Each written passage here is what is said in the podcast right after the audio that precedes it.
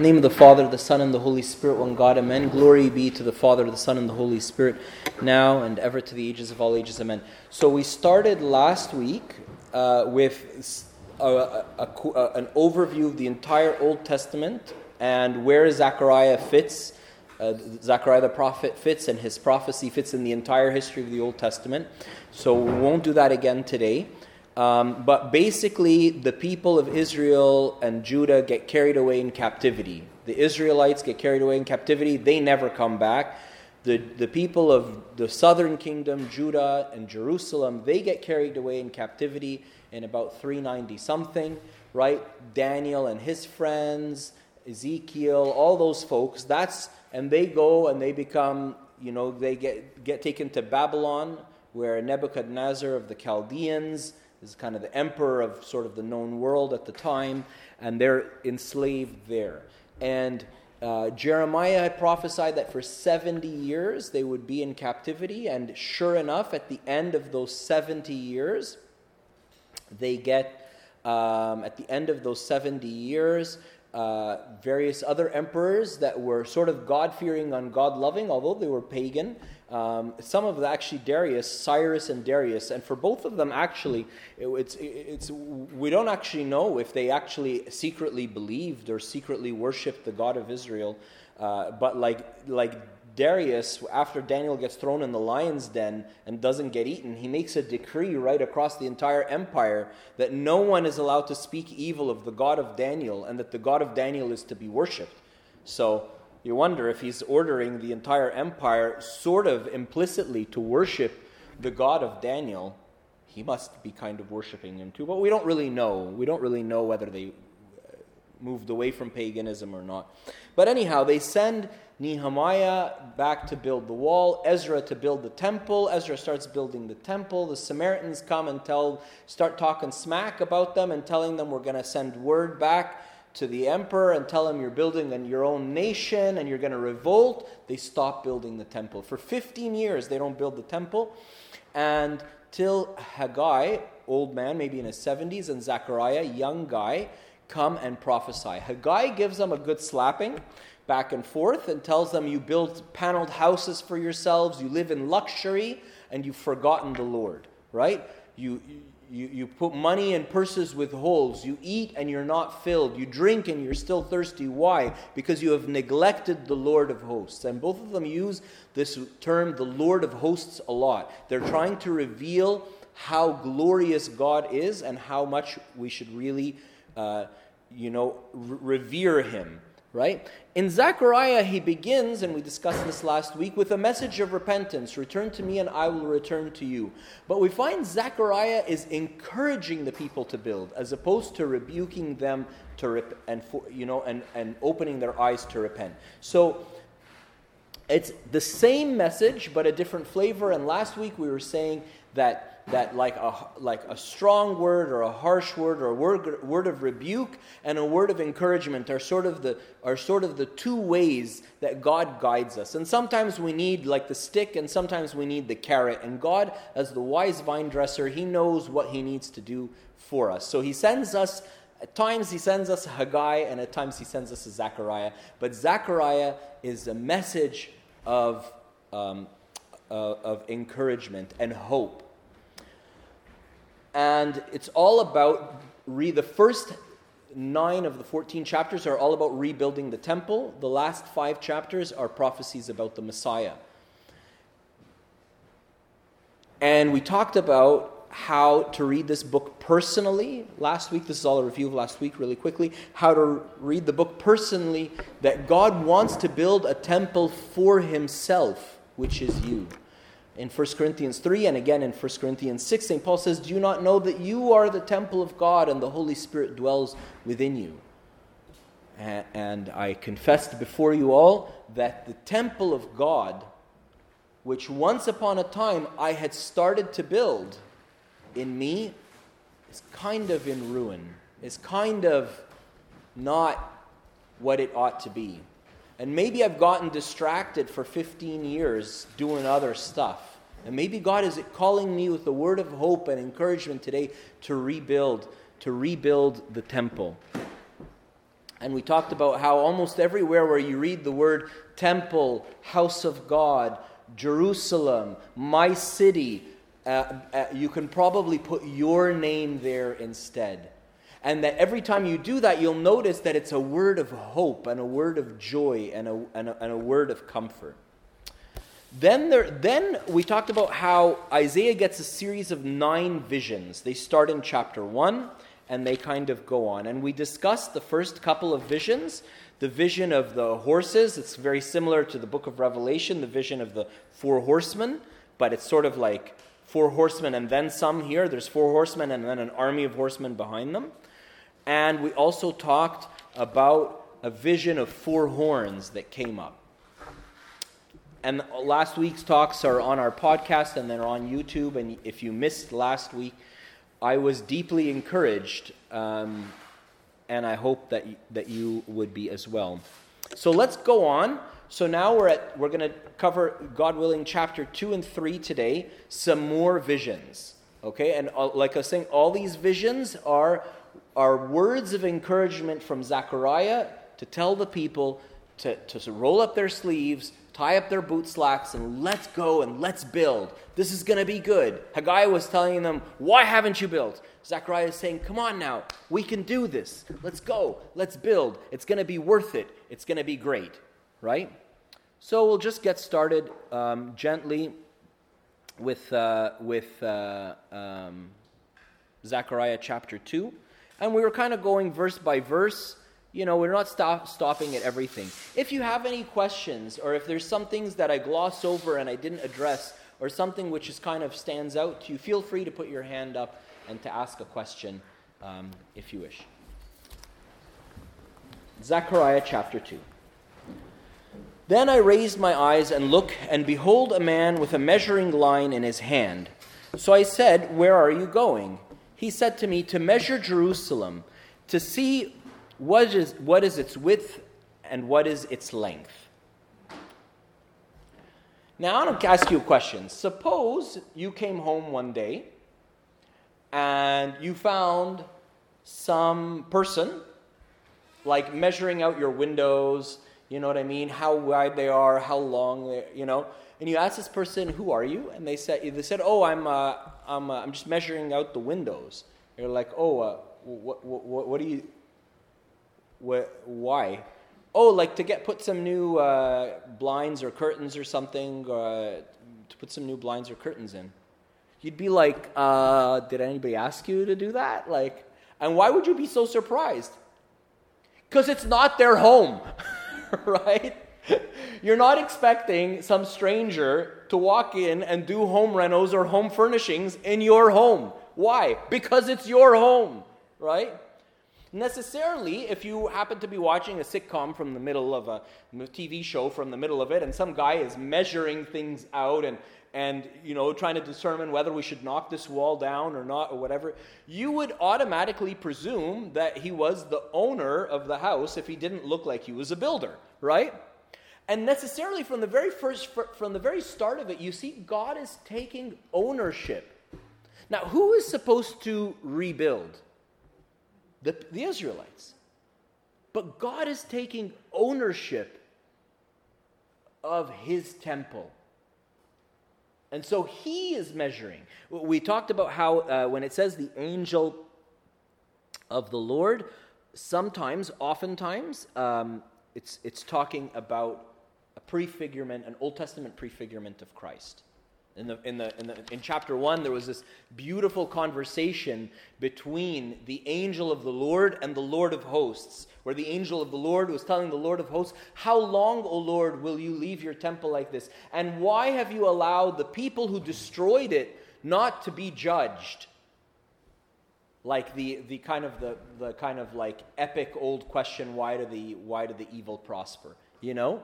And we find like the angel of the Lord, which is like Christ, is interceding for the people of Israel before the Lord of hosts. Anyhow, so the first thing we can get from here is God is taking ownership. Never believe that your spiritual life is something for which you are entirely responsible. You are a co-worker with God. We are his vineyard, and he is the wise vine dresser. The Father is the wise vine dresser. The Holy Spirit delights to work in your life and mine. Trust him. Trust him. Doesn't mean that we should become lackadaisical or we shouldn't take responsibility. No, absolutely we should take responsibility. But it means that we shouldn't feel burdened. We shouldn't feel burdened that our eternal fate is solely up to us. We work with him. Another thing that we get from this business of measuring, and we discussed it last week, so I won't harp on it too much, is that he's measuring. He comes out with a, it says here, with a measuring line. In chapter 1, it called a surveyor's line. Like a survey is like a plan. God has a plan. He has a plan for your life and for mine. And so don't be afraid and don't feel like it all depends on you. In verse 3 it says, "And there was an angel who talked to me, going out, and another angel was coming out to meet him, who said to him, 'Run, speak to this young man, saying, Jerusalem shall be inhabited as towns without walls, because of the multitude of men and livestock in it. For I, says the Lord, will be a wall of fire all around her, and I will be the glory in her midst.'" So the angel of the Lord tells another angel to go run and tell Zechariah, "I'm going to rebuild the temple, I'm going to rebuild my city, and it's going to overflow with people, so much so that it wouldn't make sense to put a wall around it." And he says, "I myself will be a wall of fire around it." Why not have a wall around it? Well, first of all, like it says, it's gonna grow multitudes upon multitudes, and we'll see a little bit further as well, another reference to that, right? Another reference to Gentile nations being part of it, right? Another reason that you build walls for a city is they serve as a defense, right? But in the presence of holiness, in the presence of God, in the presence of restoration, of things being as they ought to be, there's no need for a wall. If evil is destroyed, annihilated, gone, then who needs a wall? It's the same reason we take off our shoes when we stand in a holy place. We don't take off our shoes because our shoes are dirty and, oh my goodness, I might dirty God. Like if God is so fragile that he can't deal with a little bit of dust or a little bit of grime on the bottom of my shoes, that he needs to be protected by certain rituals, then I would be a little bit afraid if God is so fragile. Rather, it's not that at all. I mean, that's what I believed for about 30 years of my life until I asked the question to somebody who could give me an answer. Why do we take our shoes off in a holy place? Well, because Moses took his shoes off when he stood in a holy place before the burning bush. That's great, fantastic. Why did Moses take his shoes? God told him to. Why did God tell him to? God told him to because he told him, look, Moses, look, buddy, by privilege, you can take your shoes off. You don't have to wear your shoes because this is a holy place. Because see, when God cursed the ground for Adam's sake, he told him, you will till the ground and thorns and thistles it will bear for you. So that lends us to believe that there were no thorns and thistles before the curse, before sin, before disobedience. That's what brought the thorns and thistles.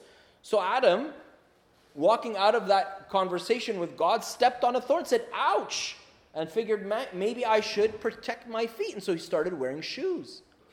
But in the presence of God, in the presence of holiness, in the presence of restoration, in the paradise state, there is no threat, so there is no need for defense. There is no need for a wall to defend us. He himself is our wall. He himself is that fire that defends us.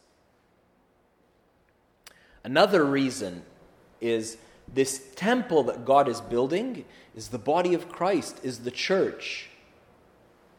The church has no defense.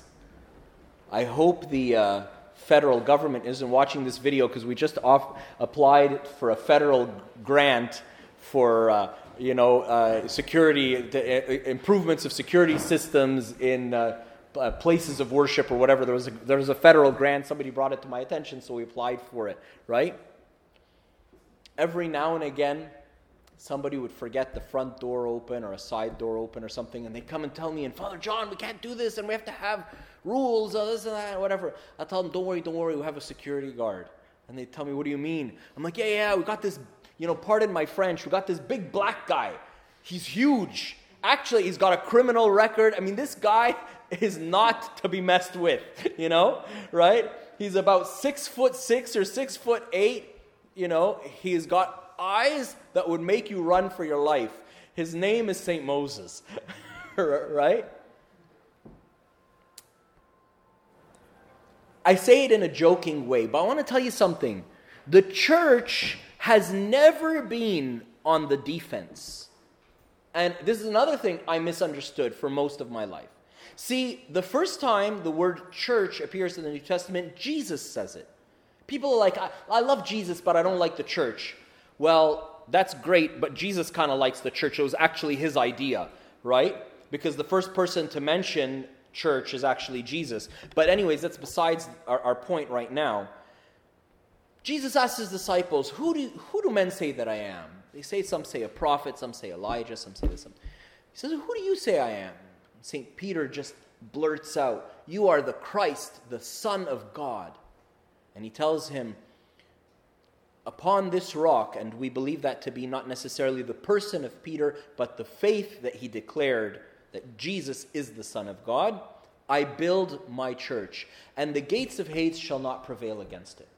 And I always understood the gates of Hades shall not prevail against it, like if Hades tries to penetrate the church, it won't be able to make its way in. But that's not what the sentence says. And I must have read it at least 100 times. It says, upon this rock I build my church, and the gates of Hades shall not prevail against it.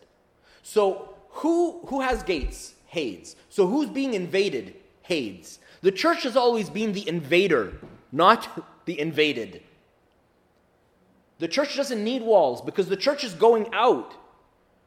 Walls would be a hindrance to us because walls would mean that we have gates, and that would mean people could only exit through the gates. We're not worried about people exiting through the gates. Let them exit from wherever they exit. Let them go. Let them invade Hades. One of my favorite missionaries has this quote that sends shivers down my spine every time I read it. Let's see if I remember it correctly.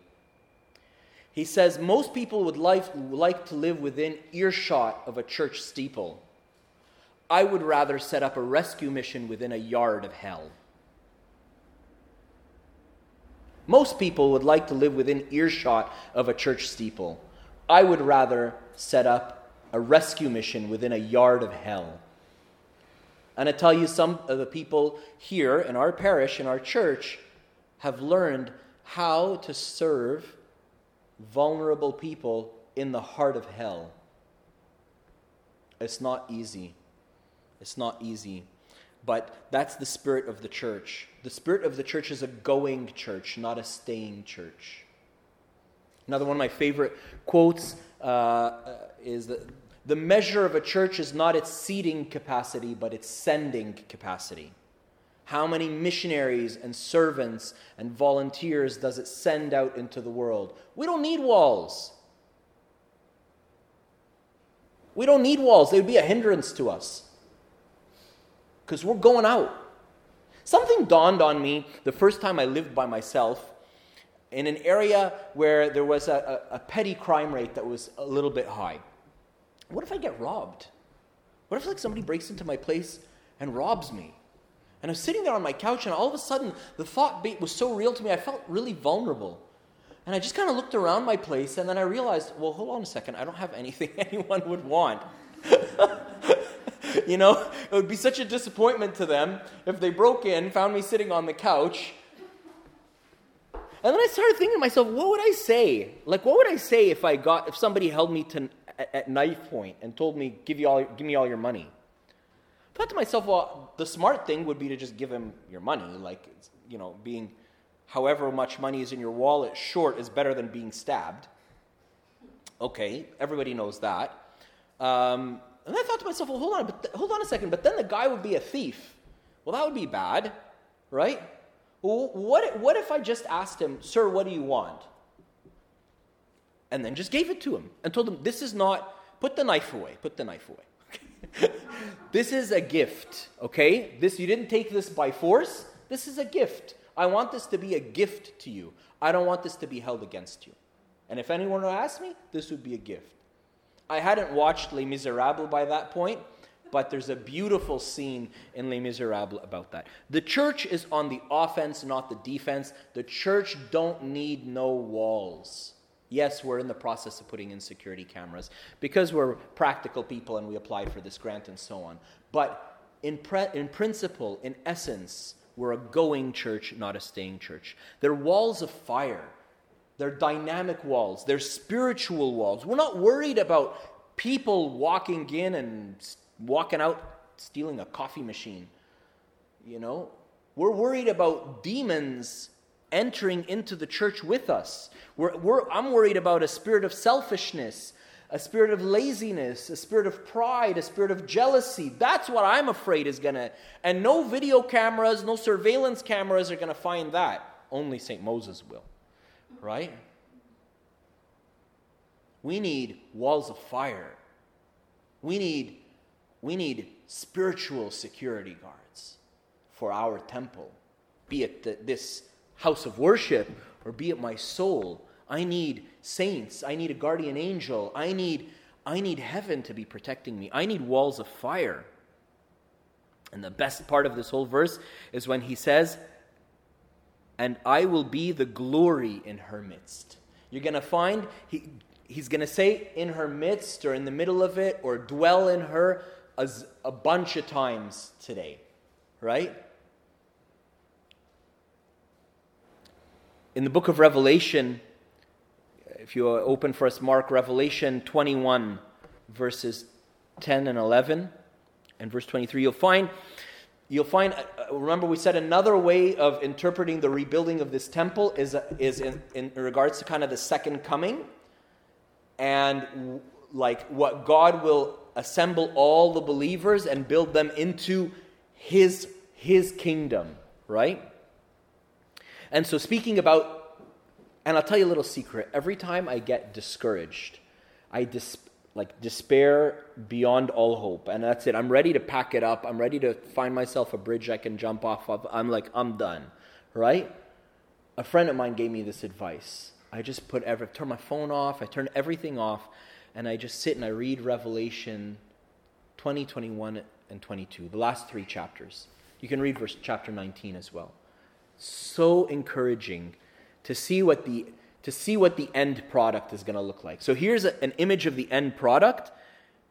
He's saying, and he carried me away in the spirit to a great and high mountain and showed me the great city, the holy Jerusalem, descending out of heaven from God, having the glory of God, just like what it said in Zechariah. Her light was a most precious stone, like a jasper stone, clear as crystal. Jasper is sort of like a reddish-brownish color. The city had no need of the sun or of the moon to shine in it, for the glory of God illuminated it. The Lamb is its light. In heaven, there are no light switches, because it's bright all day long, shining with the light of God. Isn't that a beautiful thought? Isn't that beautiful? That's what the temple of God is supposed to look like. No artificial light. No temporary light. The sun is here, 12, 14, 16 hours a day, depending on the seasons. And then it gets dark. You kind of wait for the moon to come out or the stars. Right? No. Continuous light. Right? In verse 23, the city had no need of a sun or a moon to shine in it, for the glory of God illuminated it. The Lamb is its light. In Revelation chapter 22, verses 3 to 5, it says, and there shall be no more curse, but the throne of God and of the Lamb shall be in it, and his servants shall serve him. Hear these words about yourself. Don't, yes, you hear them about the heavenly Jerusalem, what heaven will look like, and so on. But about myself, there will be no more darkness. There will be no more ups and downs, no more good days and bad days, right? Just glory, just unceasing, unending glory, no more curse. But the throne of God and the Lamb shall be in it, and the servants shall serve him. They shall see his face, and his name shall be on their foreheads. There shall be no night there. They need no lamp, nor light of the sun, for the Lord God gives them light, and they shall reign forever and ever. Glory, glory. You know what the purposes of Zechariah chapter 2 and 3 are? I think that Zechariah wanted to give them an idea of what the end game is, to encourage them. Guys, let's build, because it's going to be great. Guys, let's build. Guys, folks, congregation, let's build the temple of God. My soul, a home for him, because it's going to be great. It's going to be glorious. It's going to be bright. It's going to be shining. Now we're at verse 6. Up, up, flee from the land of the north, says the Lord, for I have spread you abroad like the four winds of heaven, says the Lord. Up, Zion, escape you who dwell with the daughter of Babylon. He's saying up, up. What would you be saying up, up to, if you're saying it to somebody? What would that imply? That they're down, down, right? So if you're down, down, God is saying to you, up, up, rejoice, he's saying to them, right? He says to them, rejoice. Flee from the land, and he tells them to flee.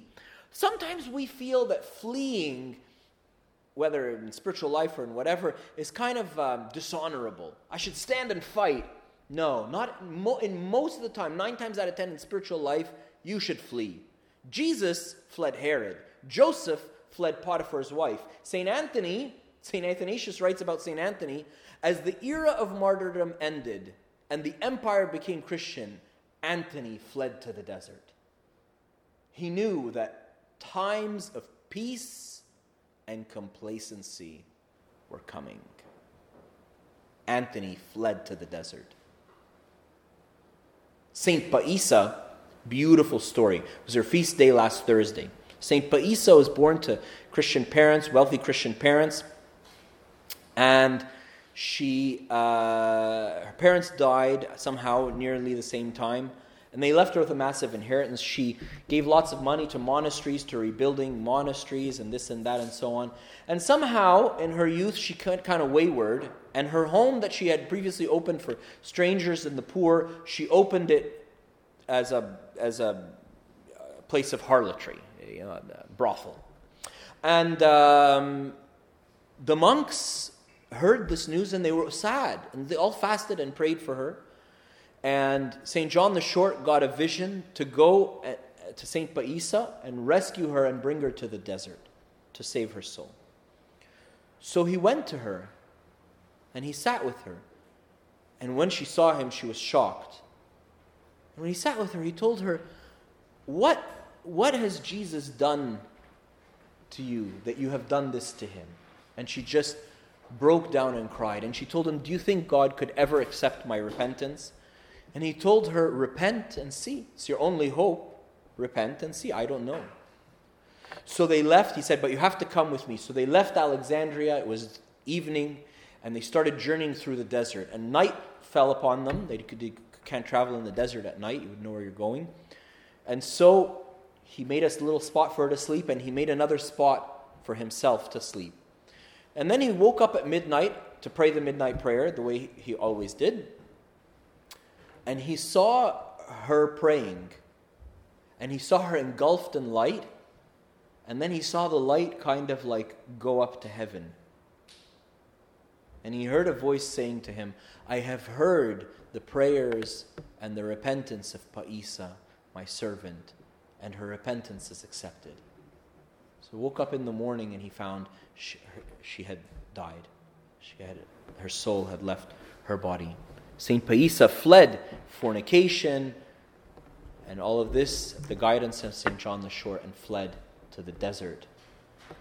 The verse here is telling us, those of you who are still in Babylon, remember last week when we were talking, we were saying there's probably several million of them in captivity, but only 50,000 of them went back. We talked a little bit about why, about how they got comfortable.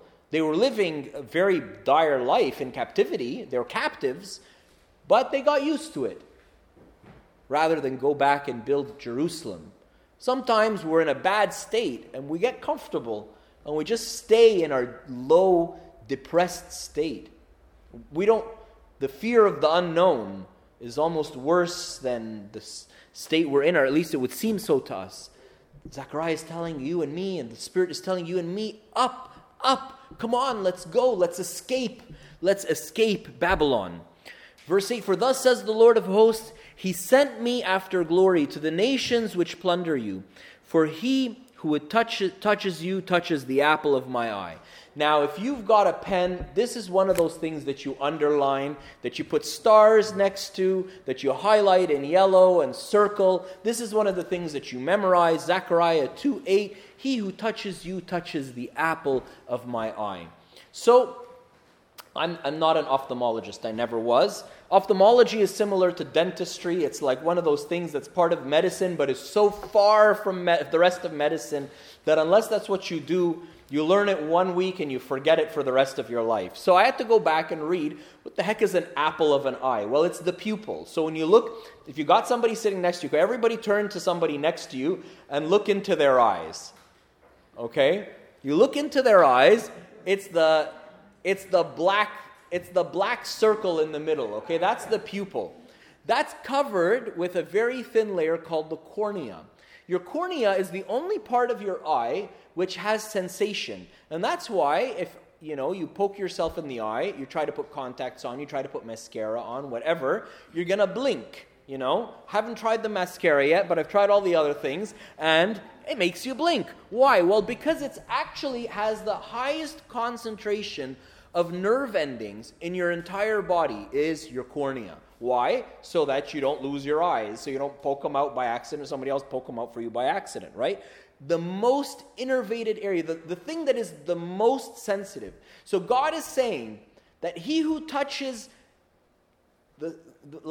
touches my cornea, my pupil, which you didn't touch your pupil really, you touch your cornea. He who touches you is like somebody touching it's like somebody poking me in the eye, right? To understand this, what would the opposite of this be? Something calloused. You know what I mean? So if you have calluses on your toes, or I used to play guitar 100 years ago and I had calluses on my hands from the strings, right? An acoustic guitar. So what do calluses do? Like they make you not feel, And so when you have calluses, you don't feel as well because that skin is dead. So that would be the opposite of this. So God is the opposite of calloused towards you and me. Someone will say, sometimes it's an expression you can say, oh, that was calloused. That was cold-hearted. Like that. Does that person not have feelings? So God is telling you and me, my deepest sensitivity is towards you. Anybody touches you, it's like they stuck their finger in my eye, right? Many times God is very patient in our suffering, and we wouldn't mind if he hurried it up a little bit. And we feel maybe that God has forgotten us, or God is far. Maybe God just doesn't feel what I feel. This verse is telling us very much the opposite. Anything that touches you is like something that touches the apple of my eye. The first part of the verse, though, says, he sent me. Who's been sent? Jesus. Jesus is the one who is sent. He sent me for what? For glory. I've said this many times before, but it can't be said enough. God has an addiction. We all have addictions, okay? God has an addiction. God is addicted to glory, to glorifying you and me. And it's almost like he's willing to do it at any cost. And sometimes we're like, God, enough glory. I've had enough. I've had enough suffering. I've had enough pain. I know no pain, no gain. But like, hey, I've had enough. I've had enough pain. God loves to glorify us and for us to be glorified with him. So he almost declares here the purpose of Jesus' coming, of Jesus being sent, and it's for glory. Now, every time in the church we say glory, we do the sign of the cross. Why? Because the church is trying to instill in us, to condition us to know that glory and the cross come hand in hand. The moment, and we'll see this again, will come up again at least once or twice, the time when Christ was the most glorified is on the cross. The most glorious act in human history is Jesus dying on the cross for us. The only door to the resurrection was the cross. People don't resurrect unless they're dead. They're going to have to die to resurrect. They always go hand in hand. Always. Always. Jesus was sent for glory. In John 12:32, he says, "And I, when I am lifted up from the earth, will draw all people to myself." Just a little bit before that, in John 12:27, he says, "Now my soul is troubled, and what shall I say? Father, save me from this hour? No, it was for this very reason I came to this hour." Jesus is troubled. And he says, "Shall I say, Father, save me?" No, but it's for this reason that I came. We see that Jesus had a clear purpose before his eyes, to suffer and to be glorified for us, and that we might suffer with him and be glorified with him, like it says in Romans 8:17. And then he says here, "I have been sent after glory." To whom? Whom have you been sent to? "To the nations which plunder you." What? I thought you were going to be sent to us. It says, "I was sent to the nations which plunder you." What does plunder mean? Somebody who plunders you is somebody like after a war, they take the victors take they take all the good stuff. They take all your good stuff back with them. It could include stuff, it could include money, it could include land, or it could include people. The word "plunder you" is very harsh. The ones who took our women and children into slavery, raped our women, enslaved our children. You were sent to them? Yes, I was sent to them.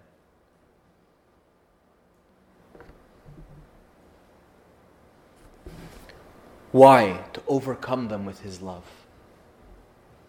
To overcome them with his love. Then there's no more enemy. There's a beautiful story about Elisha. There isn't enough time for it right now. But basically, Elisha overcomes the army of the Syrians, not by killing them, but by blinding them all, bringing them then into the capital city, into the citadel, opening their eyes, feeding them dinner, treating them well, and sending them home. The end of the story is, and the raiders of Syria did not harass Israel anymore for that generation. Those men didn't have it in them to harass Israel anymore. Do not be overcome with evil, but overcome evil with good. St. Paul tells us in Romans 12. Verse 9, "For surely I will shake my hand against them, and they shall become spoil for their servants. Then you will know that the Lord of hosts has sent me." So those who plundered us, after Jesus is sent to them, will become spoil to us. Spoil is another word for plunder. It's the same idea. Booty, it's all the same thing, right? The victors get to take all the good stuff, right? So after Jesus is sent to them, the people who plundered us, they will become our spoils. What does that mean? Remember, we're saying the church is evangelical. The church is going out. The church is going to hell to steal souls from hell. The people, there's beautiful stories from the apartheid. Beautiful stories from World War II. Beautiful stories from the persecution of Christians in China, of how those Christians in all of those different circumstances forgave their captors and forgave those who tortured and tormented them in such a genuine way that they turned to Christ. Because it's inhuman. It's not human to forgive somebody who did inhuman things to you. People who were raped and mutilated forgave their aggressors. So those who plundered them became a plunder for them. Through what? Through the love of Christ. It's not human. It can't be human. It can only be divine. And that's why when somebody witnesses it firsthand and it's genuine, they're convinced. They're convinced. There's no convincing to be done. They see it. They are a first-hand witness of it. Verse 10, sing, O daughter of Zion, for behold, I am coming and I will dwell in your midst. Again, this business of dwelling. God does not want to be a visitor in your life. Back when I was in medicine, I would do rotations sort of all across the country. I was in Halifax and I was going to Calgary to go do a rotation there. And I needed to set up some kind of housing. I couldn't find somewhere to live. This was before Airbnb and such, not to date myself or anything, right?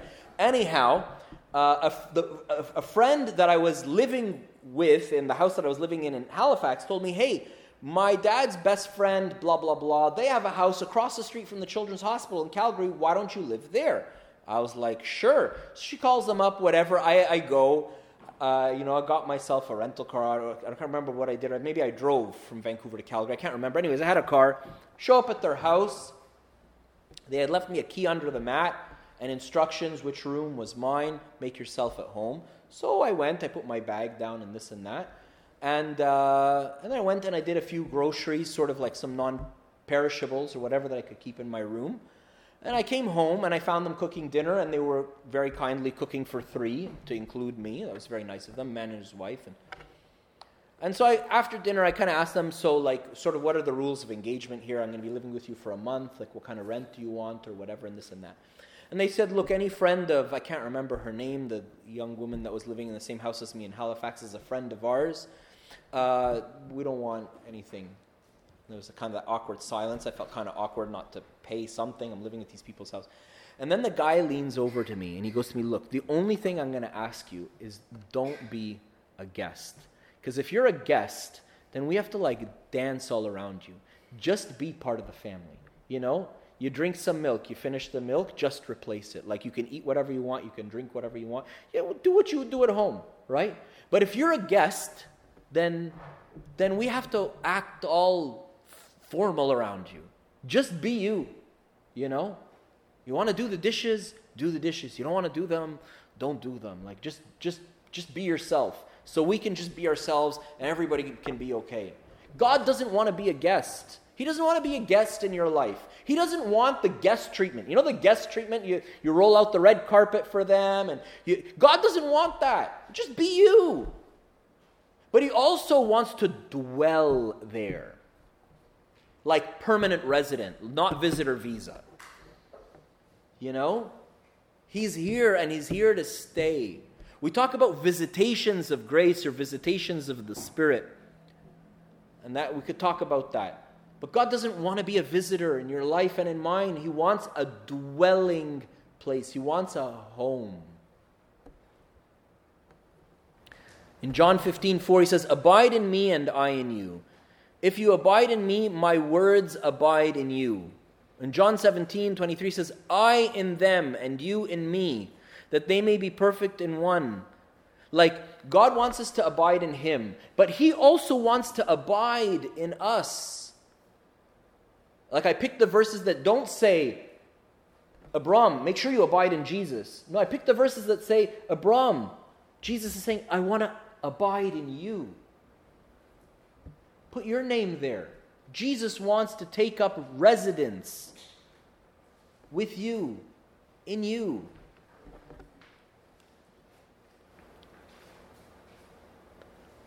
In Revelation 21:19, we hear this description of the foundation stones of the temple of God. And on Bright Saturday, we read the entire book of Revelation. And at certain parts, we sing like a chorus, like a response. So in Revelation 21, verse 19, it says, "The first foundation was jasper, the second sapphire, the third chalcedony." And then the people respond and they sing, our Savior in its midst, crowning with honor those who love him. Then it says, and the fourth foundation of this, and the fifth foundation of this, and the sixth foundation was that. And then the people sing again, our Savior in its midst, crowning with honor those who love him. And 4 times we sing that chorus. Our Savior in its midst, crowning with glory and honor those who love him. And we'll get to some more crowning stuff in a bit. Verse 11 says, and Zechariah says, chapter 2, many nations will be joined to the Lord in that day, and they shall become my people, and I will dwell in your midst. Then you will know that the Lord of hosts has sent me. Again, sent me. Again, dwell in her midst. I had a whole bunch of other cross-references to share with you, but I'm going to just kind of keep rolling. In Hosea chapter 2, I can't hold myself, I can't resist, I have to share this with you. Hosea chapter 2, verse 23. In Hosea chapter 2, God is describing someone that he was engaged to who betrayed him, who was unfaithful, chronically unfaithful, right? And he says, beautifully says, and I will woo her back to the wilderness with words of love. Says beautiful things. But in Hosea chapter 2, verse 23, he says, and I will sow her for myself in the earth. I will have mercy on her who had not obtained mercy. And I will say to those who are not my people, you are my people. And they shall say, you are my God. The people who are not his people, he will make them his people. And he will be their God. And he will dwell in their midst. This is God. This is God. Don't say, I've been long time, I've been away from God. I've strayed so far away. No, this word is for you, it's for me. You see, in the next chapter, God willing, we'll get to it and we'll be able to enjoy it. You'll see it's written for those of us who are in, pardon my French, crappy circumstances. Excrement covered circumstances. Verse 12, and the Lord will take possession of Judah as an inheritance in the Holy Land. He will again choose Jerusalem. Be silent, all flesh, before the Lord. He is aroused from his holy habitation. God is like awoken. Somebody's awoken the bear, you know, and he wants to take up residence in his new house. This is the vision of the measuring line and the vision of the future joy of Zion, which will be the joy of all nations, including the nations that previously had attacked and harassed Jerusalem. That was chapter 2. Chapter 3. If you have any questions or anything, please feel free to raise your hand, ask anything as we go. This is the vision of the high priest. So in this vision, Zechariah chapter 3, he sees the high priest at that time. His name was Joshua. He sees him standing in rags, and they're filthy rags. But the word filthy there, the Hebrew for it, is literally like excrement covered. So if you've ever felt that your situation is just, you fill in the blank, right? This is speaking to you and speaking to me. Then he showed me Joshua, the high priest, standing before the angel of the Lord. Anytime it talks about a priest standing before God, that means he's serving. So he might have had a vision of him here standing before the altar or standing before the temple or standing before. So imagine like Zechariah sees the temple now built in all of its glory and the high priest standing before the temple and he's wearing rags covered in crusted old poo. Like something's not right. And the last vision was all full of glory, and he's standing before the angel of the Lord, and Satan standing at his right hand to oppose him. So he gives here this. Now all of a sudden, it went from him standing in the temple to it looks like a courtroom, right? Where you have Joshua standing in his crappy rags, standing next to him, the accuser, Satan, standing before the judge. Right? The defendant is on one side, the prosecution, and the judge. That's the image he's creating for us, right? I want to share with you one of my favorite verses, another one to underline, right? I just have to share something with you. I have a zillion of these pens littered around my house, these little multicolored pens, okay? I underline the promises in one color and the commandments in another color, right? It's so, and then other verses I like in a third column, a bit anal retentive, don't mind me, and I use the little ruler, and you know, but you do you, right? You do you, right? Don't be a guest, you do you. But underline this, Isaiah 43:26. God is saying to you and me, put me in remembrance. Let us contend together. Come, let's arm wrestle, God says. State your case that you may be acquitted. Now, God has taken me to court, and he's saying, state your case. Now, who's going to win that? God, obviously. I'm going to come out guilty. He says that you may be acquitted. God is saying, I know what the verdict is going to be already. I know the verdict. You're going to be acquitted. Just don't be shy. Don't be afraid. Don't be afraid to come and stand before God. You will be acquitted. All of us say, if I go and stand before the judge and I know I've done a terrible crime and I'm not planning to lie, like I'm screwed. So it would be better for me to run and hide. You say, no, don't run and hide. You did a terrible crime. Yes. Come state your case before the judge. Yes, don't lie. No, don't lie. You'll be acquitted. Doesn't add up, right? It doesn't add up.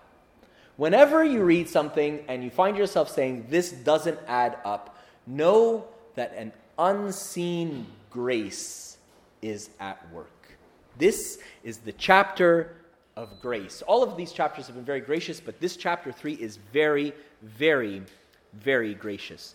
So Satan is the opposer or the accuser. In Revelation 12:10, he's described as the accuser of our brethren who accused them before God day and night. With Job, in Job chapter 1 and 2, he goes and accuses Job to God. The only reason he likes you is because you keep spoiling him, giving him all this good stuff. And there's this back and forth between God and Satan. The word Satan itself is not a proper name. It's not like John or Monica, right? It's a title. The opposer or the accuser, the opposition. That's who he is. He's the naysayer, you know? You want to see what Jesus does with accusers? Open John 8, verse 10. This is what Jesus does with accusers. Jesus takes accusers and he says to the woman caught in the act of adultery, "Woman, where are those accusers of yours? Has no one condemned you?" Takes the accusers and he shuts their mouth. Never be afraid of the accuser, even if you know you ought to be guilty, because God has already accounted for that. Never be afraid of the courtroom, because you have an advocate, like we read last week, and we'll mention it again today. 1 John chapter 2, verse 1. 1 John 2:1, write this down. If anyone sins, we have an advocate with the Father, Jesus Christ the righteous. He is our advocate. He is our defender. Joshua is standing. You and I are standing in poop-crusted old rags that aren't even enough to cover our nakedness. And we're ashamed and we're stinky. Don't be shy to come and stand before him. How does he advocate for us? Look at Romans 4:25. Sorry for all the jumping around, but it's just so beautiful. Speaking about Jesus, who was delivered up to the cross because of our offenses and was raised up for our justification. He was crucified for our offenses and was raised up because of our justification. How does he do it? How does he manage to acquit me when I'm guilty? Look at Colossians 2:13. How does he shut the mouth of the accuser? Colossians 2:13 through 15. And you, being dead in your trespasses and the uncircumcision of your flesh, he has made alive together with him, having forgiven all trespasses, having wiped out the handwriting of requirements which was against us, which was contrary to us. And he has taken it out of the way, having nailed it to the cross. Having disarmed principalities and powers, he made a public spectacle of them, triumphing over them in it. He's taken the accusation against you, and he nailed it to the cross. What was nailed to the cross? Jesus was nailed to the cross. So the accusation which was against you and was against me was written on what? On him. And he himself was nailed to the cross. That he might die and that he might rise again and raise us up with him. And so he's taken that piece of evidence out of the prosecution's hands. And now they have nothing. They have nothing to say. Now here they are standing in public in court with nothing. Question? Okay, I'm gonna zip along here because there's so many beautiful things, and we don't wanna miss them all. And the Lord said to Satan, "The Lord rebuke you, Satan. The Lord has chosen Jerusalem, rebuke you. Is this not the brand plucked from the fire?" You'll remember in Jude, there's this contention between Satan and Archangel Michael over the body of Moses. And Archangel Michael rebukes Satan, says, "The Lord rebuke you." So here, the angel of the Lord rebukes Satan by saying, "The Lord rebuke you." Again, we find here the persons of the Trinity very obvious, that the Lord Jesus Christ, even the Lord Jesus Christ does not take judgment into his hand, but leaves judgment to the Lord of hosts, signifying the Father. Even Jesus doesn't take judgment into his hand. Let us not judge anybody. Judgment and accusation is a demonic behavior. Intercession is an angelic behavior. And he says, "The one whom I have chosen." If God chose you, who can choose against you? Like if God has chosen you, like in Romans 8:33 it says, "Who shall bring a charge against God's elect, those chosen by God? It is God who justifies. Who is he who condemns? If God has justified you, who can condemn you? If the judge has acquitted you, who can condemn you?" We ought to have all confidence and all boldness to come and stand before God. And the brand plucked from the fire is like a brand is like a strand of hay. So a strand of hay was in the fire. If you put hay in the fire, it disintegrate, right? It'll burn in seconds. But it was quickly, like for it not to burn, what would happen? Someone would have to quickly swoop in and pull it out of the fire. Here, fire is always maybe symbolic of suffering, maybe a cleansing suffering, but nonetheless suffering. Maybe in their context here, captivity for you and me can be any suffering that we're in. Verse 3, "Now Joshua was clothed with filthy garments, standing before the angel." This is the excrement covered, the Hebrew word means. Very shameful. In Exodus 28 and 30, it talks about how the priests had to be cleansed themselves. And it said, in Exodus 28 it says, "And you shall make for them hats for glory and for beauty." And a little further down, "And you shall make for them linen trousers to cover their nakedness." And a little further down, if they don't wear these things and do everything the right way when they come into the holy place, do this, like they have to do this, so they should not incur iniquity, lest they die.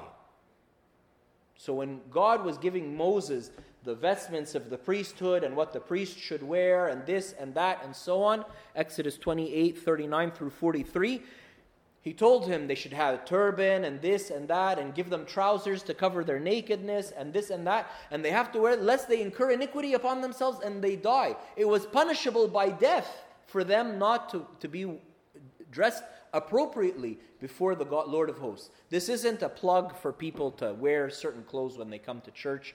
One of the things I love the most about our church is people feel comfortable to come as they are. But The point is that the state that Joshua was in was punishable by death. The state that I'm in when I look at myself in the mirror and I recognize the depth of my fallenness and I feel this is punishable by death, that's the state Joshua is in. And then in Exodus 30, it talks about Moses had to build a bronze laver, a bronze bath. They had to wash themselves in a specific way as they enter the temple. Why? Let them wash with water, lest they die. So they shall wash their hands and their feet, lest they die. He says it twice. Now Joshua's, his robes are all torn and tattered. He's covered in poo. Basically, like, this guy's a done deal. This guy is dead meat, right? Is the image that we have here. Verse 4, Zechariah chapter 3, verse. Then he answered and spoke to those who stood before him, saying, "Take away the filthy garments from him." And to him he said, "See, I have removed your iniquity from you. I will clothe you with rich robes." Take away his filthy rags. Give him rich robes. Who do you remember who was told, the father called the servants and told them, "Take away his dirty garments." The prodigal son. Give him, when I went back and read it, Luke 15:22, give him the best robe. God spares no expense, right? Again, we find ourselves naked and ashamed.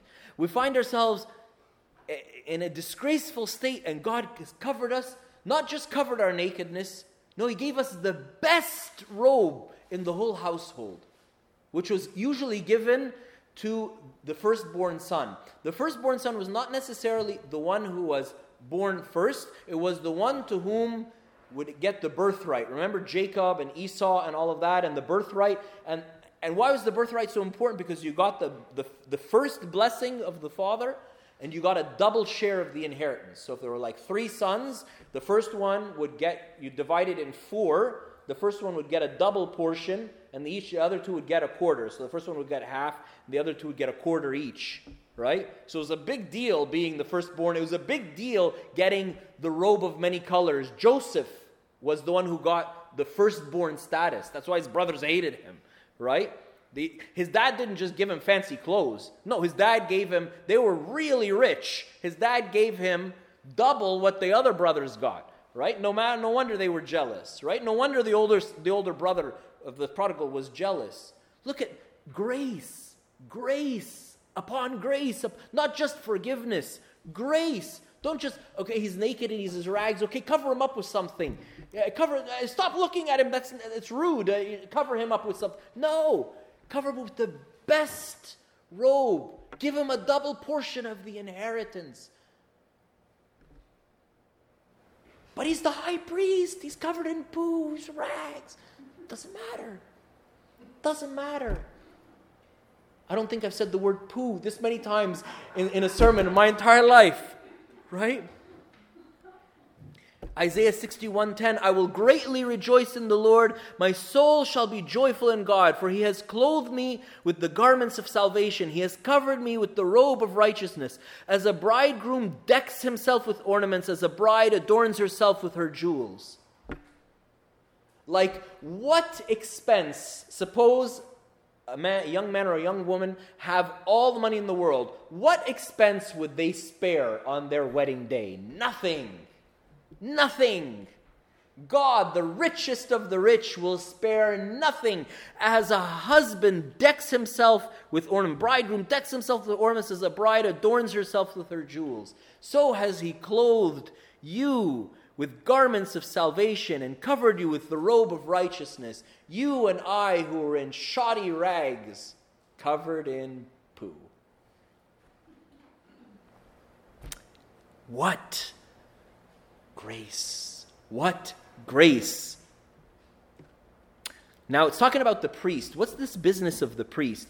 Jesus is the only high priest, and we all are sharing in his priesthood. He is the head, and we are his body. So inasmuch as he is a priest, we are all members of his priesthood. In 1 Peter 2:9, it says, "You are a chosen generation, a royal priesthood, a holy nation, his own special people, that you may proclaim the praises of him who called you out of darkness into his marvelous light." This is in 1 Peter 2:9, where he calls us a royal priesthood. You're going to say, well, that's in the New Testament. How does Zechariah have known that? In the Old Testament, in Exodus 19, it says, "And you shall be to me a kingdom of priests and a holy nation."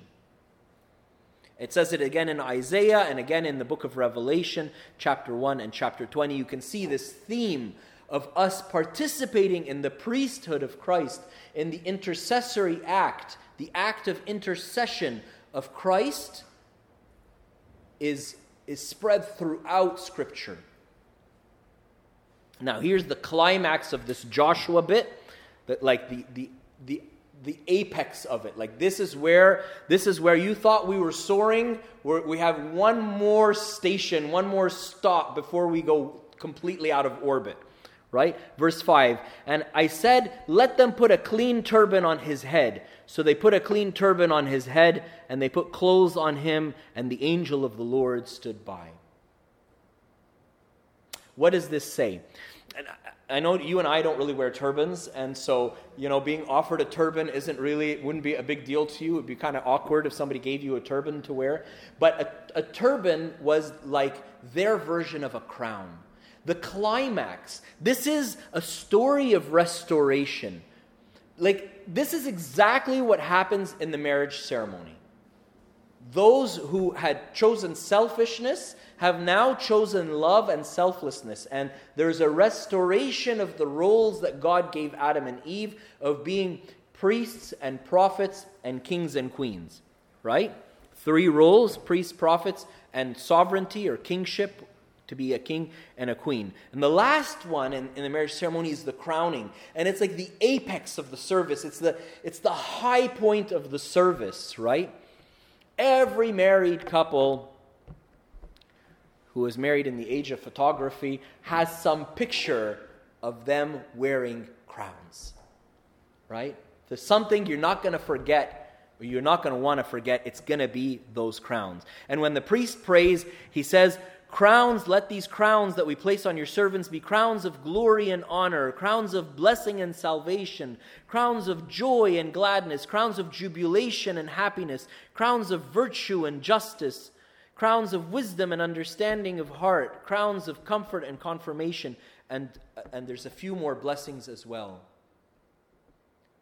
Joshua is crowned. Now, in the old rite, the funny hat the priest wears during the liturgy? It's called a taylasana. I have no idea what it's called in English, other than a crown. It's called the priestly crown, right? In the old liturgical books, you'll find it would say the priest is supposed to read the gospel during the liturgy, but he's also supposed to pray 1,000 other prayers silently. So usually I pray those prayers silently, and one of the deacons reads the gospel. But if we had two priests, the priest who is serving the liturgy would pray the prayers, and the other priest, the second priest, would read the gospel, right? And there's reasons liturgically for that. I won't go into that right now. But in the old books, it would say in the instructions, like, not what is to be said, but what's to be done. It would say, now the priest takes off his crown and sets it on the lectern. So some of them would set it down on the lectern here. Some of them would set it down on the lectern right in front of them, right? And then he reads the gospel. Why? Because he's trying to tell the people, the word of God, the logos of the Father, the second person of the Trinity, is about to appear and be available to your senses. He might not appear to the eye, but he will be heard by the ear. So how dare I wear a crown in the presence of a greater king? Ever thought about it? We call Jesus the King of Kings. Who are these other kings? You and me. You and me. He has crowns for you and me. In marriage prep, I bring the crowns down. Everybody tries them on and stuff. You can't imagine how much fun people wear wearing a crown. If you're in a bad mood, just put a crown on. It'll make you feel better, you know? Right? Right? But the priest takes the crown off and he puts it down and he says, I could never wear a crown before. Same reason why women are offered a headscarf if they so wish to cover their heads, because their hair is their glory. So they say, let me, in modesty, let me hide my glory in the glory of the greatest king, the King of Kings and the Lord of Lords. I don't have face to reveal my glory when a more glorious one is present. Not, again, by obligation. None of our rituals are obligation, they're privilege. They're tools of expression of our love and our devotion, our worship to God, right? But here, there's the last sentence is actually incredibly significant. They crown Joshua. They change his clothes, they give him glorious robes, they take away his filthy robes, and they crown him with the turban that would say holiness unto the Lord on it, right? And who is standing by? The angel of the Lord. Who is the angel of the Lord? We said, it's Christ, the high priest. He is saying, no, I know, no crown, should be no crown for him in my presence. It's okay, crown him. Let him wear the crown today. God is saying to you, and he's saying to me, I want to give you my glory. He's willing to move. The King, Jesus, is willing to move the spotlight off of him. Put the spotlight on you. I get it all the time. You have the spotlight for a bit. And the angel of the Lord stood by. The next bit is really beautiful, but for the sake of time, I'm going to summarize it. I'm not going to go verse by verse. He gives three kind of icons: the priest, which we just did, the branch, and the stone. When he talks about the branch, in verse 8, he says, "For behold, I'm bringing forth my servant, the branch."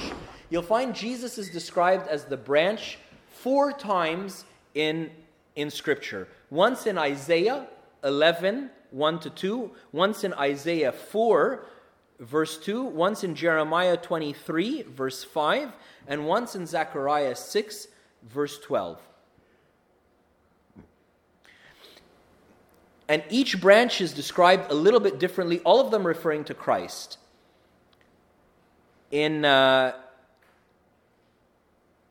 In Jeremiah, he's described as the branch of the righteousness of David, which is a fulfillment. Righteousness is the fulfillment of the law, and the Gospel of Matthew is all about the fulfillment of the law. You'll find each one of these descriptions of a branch corresponds to the character of a gospel. The servant branch, which is the one we just read here in Zechariah chapter 3, verse 8, right? He says it is, where Christ appears as a servant, is very much like the Gospel of Mark. When he says in Zechariah 6, the man whose name is Branch, St. Luke describes Jesus very much as the Son of Man. And the branch of the Lord, which appears in Isaiah 4, verse 2, is Jesus, the Son of God. And you'll find that there's so many little things that are just so beautiful. And the story goes on. The stone, the Messiah is mentioned as the cornerstone, as the stone of stumbling, as the rejected stone, as the smitten stone, and as the smiting stone, with multiple verses, but I won't trouble you with them now to kind of wrap up, right? And so in Jesus' first advent, he's described as a stumbling stone to Israel and a cornerstone for the church. But in his second coming, he's only the cornerstone. He's only the bridegroom. The last part I really want to share with you. Look at chapter 3, verse 9. This business of the stone. For behold, the stone I have laid before Joshua. Upon the stone are 7 eyes like the omniscience of God. Behold, I engrave its inscription, says the Lord of hosts, and I will remove the iniquity of that land in one day. Maybe you and I are sitting here and saying, thank you, Father John, for this message of hope and this message of grace and forgiveness, but you don't understand. I have a lifetime of sin behind me. I have a lifetime. Can God undo a lifetime? Like, I'd need a lifetime of good works to make up for my lifetime of wickedness. He says, in one day, I will remove the iniquity of that land, of the whole land, of the whole nation, in one day.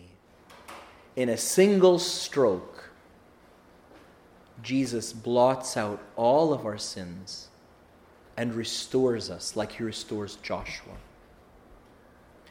May God give you and give me hope, the hope of restoration, the hope that he himself is restoring us. He himself is clothing us. He himself is the one who is taking care of building, rebuilding this temple. Now, one final question. If God is so gracious, if God is so merciful, if God is so kind, if God is so ready to overlook all of my past sins and faults and calls all men everywhere to repent, Acts 17:30. Ought we not to jump to it? Ought we not to up, like it said in chapter 2? Glory be to God forever and ever.